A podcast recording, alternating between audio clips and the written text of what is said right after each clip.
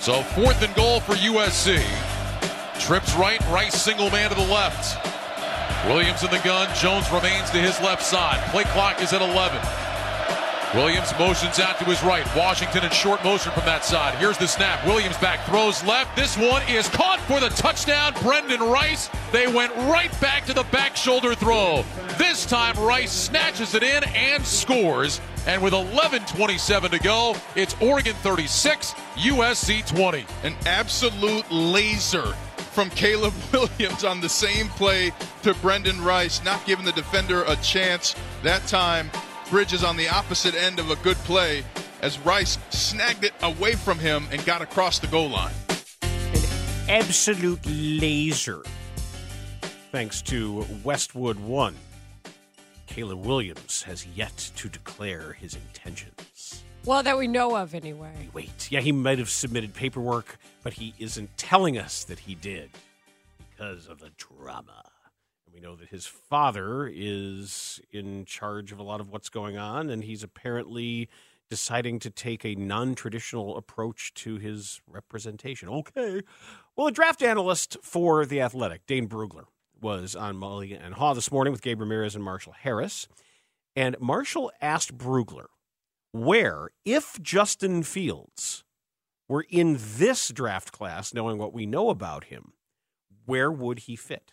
Let's put him into this draft class. Let's just, you know, say the, the Justin Fields that we know, uh, that we've seen the last three years. Let's put him in this draft uh, with the uh, you know we have to keep in keep in mind that he won't be on a he'll be on a rookie contract but only for another year and then you know the fifth year option they to consider extending him so that's that's part of Justin Fields and with that attached to him uh that that's where it makes it a little bit complicated because I've always said with the with the Bears and the number one overall pick it's not just a football decision this is a financial decision um you know it's about uh, resetting the quarterback clock. And with Justin Fields, it's it's not quite that easy. So uh, my thing with with Fields has always been just you know scouting him at Ohio State uh, through the draft process, and now in the NFL.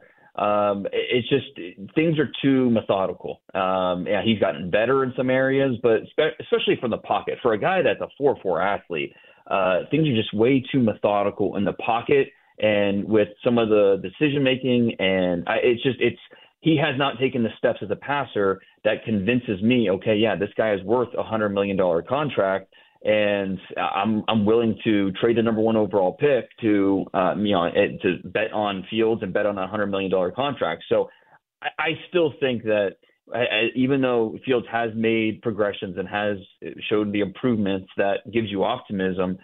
If I'm Ryan Poles, I'm loving that because it helps his trade value, and I have a chance to uh, get something of value, multiple day two picks.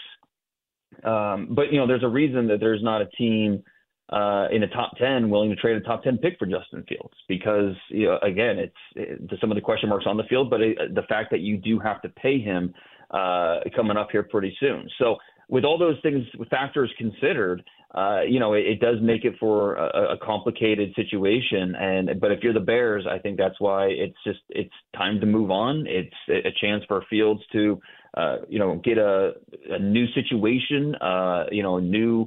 Uh, new expectations from a different fan base, and just kind of, and if it works out, great. It doesn't mean the Bears made the wrong decision. It, it's just that maybe a clean break is what's best for everybody. Marshall, I heard Justin's the fourth, maybe fifth best quarterback in this draft. I mean, that's what I heard. It's debatable, right? right. I mean, it's it, quarterbacks. I think you know fans think that with quarterbacks in the draft, there's this consensus board that all teams are using. It, it's it, that's that's just not not true. I mean, it, every quarterback board looks different, especially you know that Justin Fields draft. Uh, I know some teams like Zach Wilson over uh, Trevor Lawrence at number one. You know, everyone beauty's in the eye of the beholder, and especially true at quarterback. So it's just it's different from team to team. And when you look at this quarterback class with Caleb Williams, Drake Maye at the top, um, and, and then that's where most teams have those two guys in different order, but those two players at the top. And then it becomes a little bit of a okay, who's quarterback three? Is it Jayden Daniels from LSU? Where does JJ McCarthy, 27 and one as a as a starter coming off uh, national title run? Where does he fit in? Is he quarterback three, quarterback four? Uh, you know, Michael Penix, Bo Nix. So yeah, it's a really interesting quarterback class, and that makes the the Fields conversation even more interesting. And as we await the decision from Caleb Williams or news of it, Brugler also explained in detail this declaration deadline. Today, the 15th, is officially the deadline. There's no time deadline in terms of, you know, noon or four o'clock. It's just anytime today. Uh, if you're an underclassman and you have not done so, you have to submit the paperwork to the league office uh, indicating your uh, intentions to uh, enter the draft. And then there's a 48 hour uh, period where you can um, take that back, pull your name back out of it. And then on Friday, uh, the league will release the uh, the last list of underclassmen. But unless you publicly announce it yourself, there's no way for anybody else to know that you actually did enter the draft. So it's really on each player to to announce themselves until the official list is released by the NFL to the teams. So my question, Dane, is: Is it a real thing that he could stay at USC, Caleb Williams? That's what people in Chicago want to know. It'd be a pretty big shock. Um, I don't think anybody, uh, you know, just talking to people in the league, talking to people in the agent business, people who are around this uh, situation, nobody expects any type of, uh, you know, last minute uh, you know, I think I'm going to go back. And, you know, we saw this with CJ Stroud last year. He was one of the final uh, players, underclassmen, to announce on the final day on the deadline. Um, you know, I, he he did play uh, more recent football, so he had a little more of an excuse. Uh, with Caleb, I don't know if this is just a, you know, kind of why some of the top high school recruits are the last to sign. You know, they kind of want the spotlight a little bit, and maybe that's what this is. I, I, I really don't know. It's it's a little curious, but at the end of the day, um, I think everybody expects him to be part of this draft class.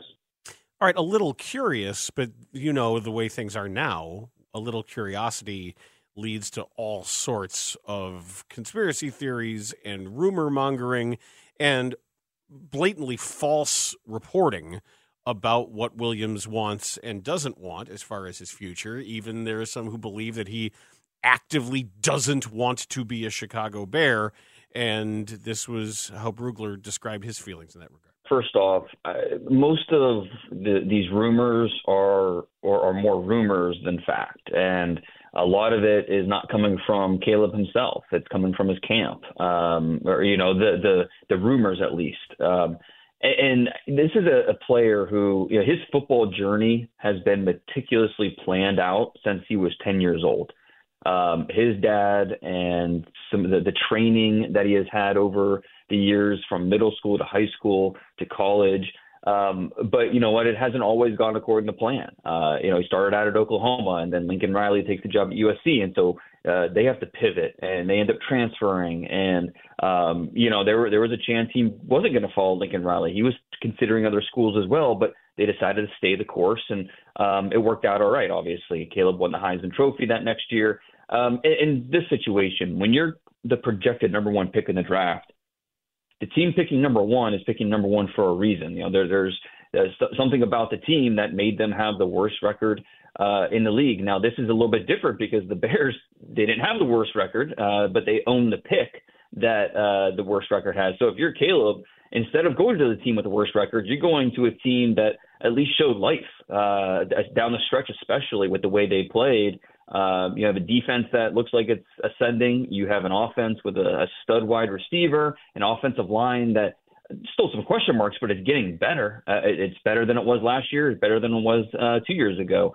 Um, so I, I think you look at that. You think of uh, you know Ryan Poles, what he wants to do with this roster, the fact they have another top ten pick in this draft. Uh, I think there's plenty of reason to be optimistic uh, if you're going to the Bears for that number one pick. So there's going to be a lot of noise about uh, Caleb Williams and what he wants and these rumors. I, up until I hear them come directly from his mouth, I, I, I just kind of take it with a grain of salt. And because it's, you know, we kind of hear this every year. Um, it, it's not uncommon for uh, players that are in a position of power to all this noise come out. And um, a lot of times it just proves to be unfounded and it works out the way it should work out. It's not uncommon, but NIL has changed things. It has, and let's not forget Caleb Williams's words himself. What was it? Uh, October when he, he talked about and his dad discussed the concept of getting an ownership stake And I think it got taken out of context a little bit, don't you? But what he had to say about permanence and I think having more agency was valid. Like the desire to have it and the desire to, to have some more um uh, gravity in your own situation. I think there's unfortunately a terrifying but very sports radio friendly conversation we really could have about whether or not you would postpone your draft to not be drafted by the Bears if you're a quarterback. That's why until he declares Oh, this is all going to keep it's all going to continue. I fully expect him to by the way. I do not I, I expect the the reasonable thing is going to happen and he is going to announce that he's in this draft. It might be 11:59:59 tonight. For him, well, if he's still in LA, it'd be like 8:59. And actually he could announce it anytime. He eh, I mean it, or he could just not say anything and then we see if his name is on the list Friday. So there really is no deadline for him. I mean, as long as the paperwork's been submitted, there's no way for us to know. So he could they could keep radio silence as long as they want until Friday when the list comes out. I gotta say, if I knew that I was that good and people liked me that much, and I still had another year of eligibility, and I knew that the inevitability was being drafted by the Bears, that I was a quarterback, I might think twice. Not just a quarterback you'd be a quarterback coming to a team that is doing their stupid hiring again, where they keep a defensive head coach and they get some warmed over offensive mind who isn't at the top of anybody's head coaching list to be in charge of your career. We'd seen it in baseball. Mark Appel famously comes to mind, and that is not a good example of what happened. Your job as a quarterback isn't just to get drafted high, it's to secure the second contract. Which is why you don't want to wait a year because then you're a year away from the second contract. Yes, but do you get a better contract on somebody else's team? Maybe. Lastly, Dane Brugler went down the actual strength, the actual quality and depth of the blue chip players in the draft. Because remember, the Bears have two picks at the moment. They've got one and they've got nine. nine. So what how deep is your love and this draft? This is a good year for blue chip players, and, and that's not always the case. You know, like two years ago when uh, Travon Walker went number one overall, like that was a year that didn't have a ton of blue chip players. Uh, this year, I, I do think we have quite a few. I, I think I probably have seven. Um, talking about Caleb Williams and Drake Maye at the top, the two quarterbacks, um, the three receivers, Marvin Harrison Jr., Malik Nabers, uh, Rome Odunze. Uh, throw Brock uh, Bowers in there. And then, uh, you know, really the two tackles, Joe Alt, Olu Fashanu. So what is that, eight eight players that I think are, are true blue chippers. Um, and, you know, I know the Bears are uh, number nine. nine right now, of course.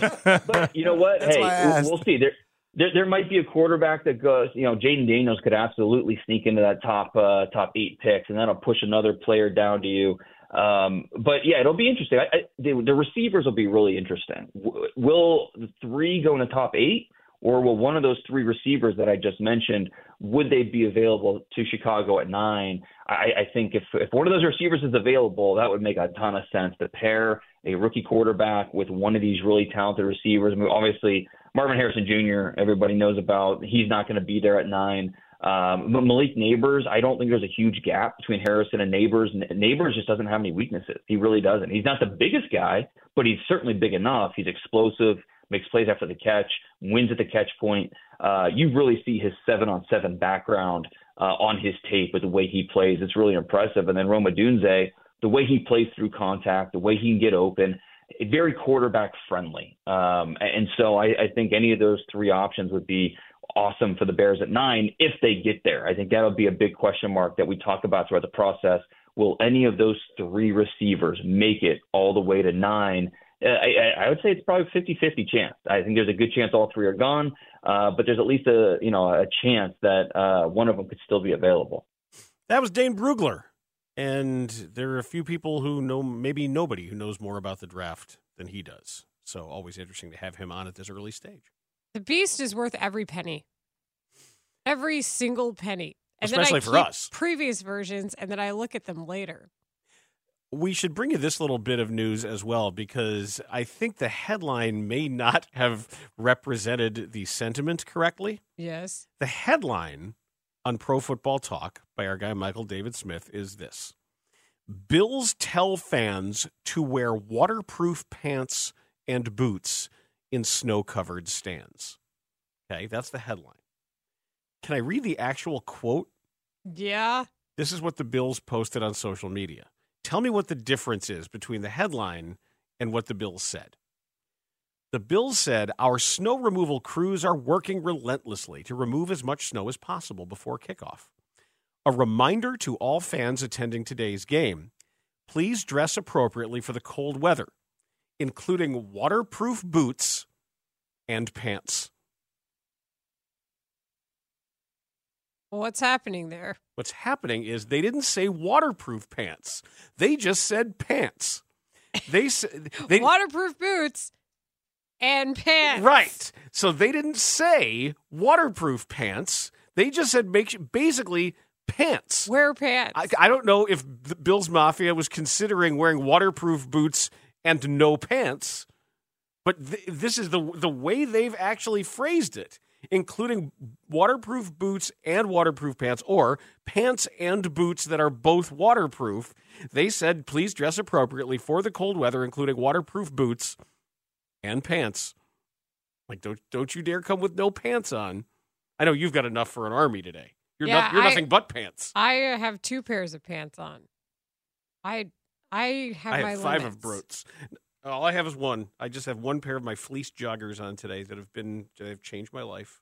They're to cozy. simply to simply tell people to wear pants, I don't think is is that crazy. Because there was some idiot, I can't remember which game it was this weekend. Uh, it was the, the the Kansas City game with Andy Reid's frozen mustache, where there was a guy with no shirt on that that was on the camera. Like, what Right, are we- well, what that happens doing? all the oh yeah, the. Dolphins fan. Was that yeah yeah? I saw that. Yeah, like, that what are we doing? that happens all the time. That's uh, you know, that's that's owning everybody. That's showing that you're okay with Hell this. yeah! But I actually don't even mind it. Like if you're if you're gonna assume that risk for yourself and you feel emotionally charged to do so, like victimless crime. You're not Sure, hurting sure. anybody by taking your shirt off at a game, except maybe you. But I did always laugh at the uh, post-pandemic shot of this dude sitting in like the very expensive seats in Pittsburgh. Like he was like an older dude with like gray hair. Yes, in a Cubs game. completely shirtless, sitting there. It was a Cubs game. You expected in like the less expensive seats, but it was just a whole attitude. Yes, it, it was like an old fashioned Cubs bleacher bum. Yeah, and he's just in Yeah. the expensive seats, and, it would- and just the concept of that point from going from wearing face coverings and everything we had on to this guy just free and easy, and he wasn't even around anybody. It was, No. it's still one of my favorite things because of the the level of ridiculousness. And speaking of Cubs, Meghan Montemurro is on the beat writing about the future of Christopher Morel, finding out what we learned at Cubs convention. She's going to join us in just a moment. So keep it here. Bernstein and Holmes, Leila Rahimi in for Laurence today on the score.